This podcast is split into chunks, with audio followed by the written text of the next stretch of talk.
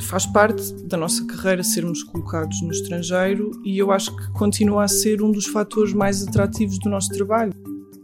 Em primeiro lugar, e independentemente do género, um, a nossa carreira é, é muito desafiante e exige à partida maiores sacrifícios pessoais, não só nossos como das nossas famílias, um, quando comparamos com outra carreira.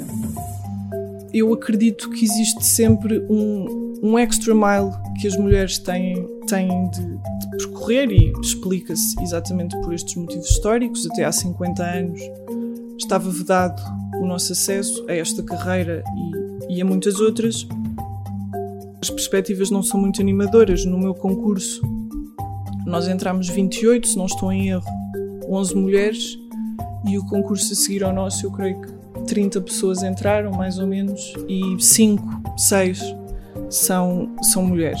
E portanto, acho que é óbvio e que todos compreendem que, que sim, que isto tem impactos na carreira diplomática e que sim, existem desafios acrescidos e que, que ainda há um longo caminho que temos que percorrer.